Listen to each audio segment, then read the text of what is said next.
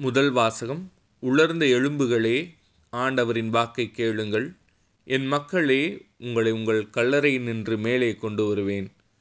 இறைவாக்கினர் எசைக்கியல் நூலிலிருந்து வாசகம் அதிகாரம் முப்பத்தி ஏழு இறைவசனங்கள் ஒன்று முதல் பதினான்கு முடிய. அந்நாள்களில் ஆண்டவரின் ஆற்றல் என் மீது இறங்கியது. அவர் தம் ஆவியால் என்னை தூக்கி கொண்டு போய் பள்ளத்தாக்கின் நடுவில் நிறுத்தினார்.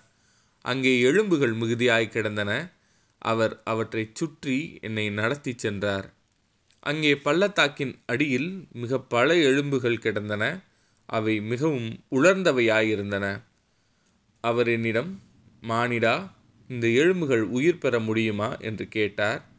நான் தலைவராகிய ஆண்டவரே உமக்கு தெரியுமே என்று மறுமொழி அளித்தேன்.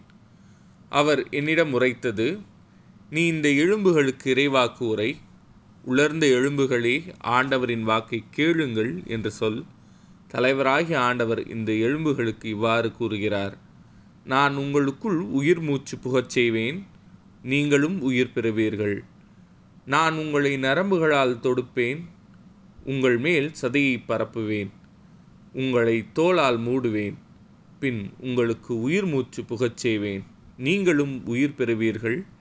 அப்போது நானே ஆண்டவர் என அறிந்து கொள்வீர்கள்.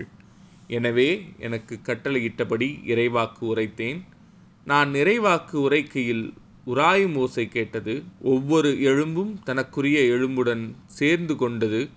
நான் பார்க்கையிலேயே அவற்றில் நரம்புகள் ஏற்பட்டு சதை தோன்றி தோல் அவற்றின் மேல் மூடியது. ஆனால் அவற்றில் உயிர் இன்னும் வரவில்லை. பின்னர் அவர் என்னிடம் உயிர் மூச்சுக்கு இறைவாக்கு உரை மானிடா இறைவாக்கு உரைத்து உயிர் மூச்சிடம் சொல்.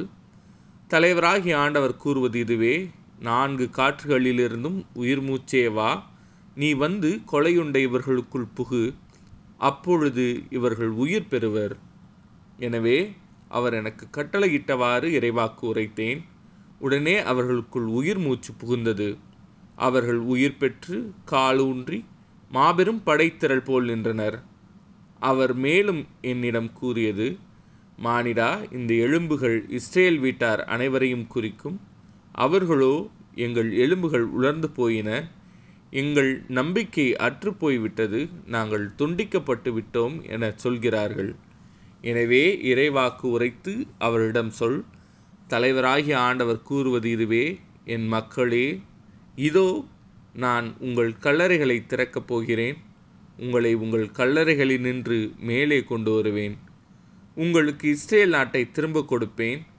அப்போது என் மக்களே நான் உங்கள் கல்லறைகளை திறந்து உங்களை அவற்றிலிருந்து வெளிக்கொணர்கையில் நானே ஆண்டவர் என்பதை அறிந்து கொள்வீர்கள். என் ஆவியை உங்கள் மீது பொழிவேன். நீங்களும் உயிர் பெறுவீர்கள். நானும் உங்களை உங்கள் சொந்த நாட்டில் குடியமர்த்துவேன். ஆண்டவராகிய நான் உரைத்தேன் நானே இதை செய்தேன் என அப்போது அறிந்து கொள்வீர்கள் என்கிறார் தலைவராகிய ஆண்டவர். இது ஆண்டவரின் அருள்வாக்கு. இறைவா முக்கு நன்றி. நற்செய்தி வாசகம். உன் கடவுள் மீது அன்பு செலுத்து உன் மீது நீ அன்பு செலுத்துவது போல உனக்கு அடுத்திருப்பவர் மீதும் அன்பு கூர்வாயாக. மத்திய எழுதிய நற்செய்தியிலிருந்து வாசகம். அதிகாரம் இருபத்தி இரண்டு இறைவசனங்கள் முப்பத்தி நான்கு முதல் நாற்பது முடிய. அக்காலத்தில் இயேசு சதுசேயரை வாயடைக்கச் செய்தார் என்பதை கேள்விப்பட்ட பரிசெயர் ஒன்று கூடி அவரிடம் வந்தனர். அவர்களிடையே இருந்த திருச்சட்ட அறிஞர் ஒருவர் அவரை சோதிக்கும் நோக்கத்துடன் போதகரே திருச்சட்ட நூலில் தலைசிறந்த கட்டளை எது? என்று கேட்டார். அவர் உன் முழு இதயத்தோடும் முழு உள்ளத்தோடும் முழு மனத்தோடும் உன் ஆண்டவராகிய கடவுளிடம் அன்பு செலுத்து. இதுவே தலை சிறந்த முதன்மையான கட்டளை.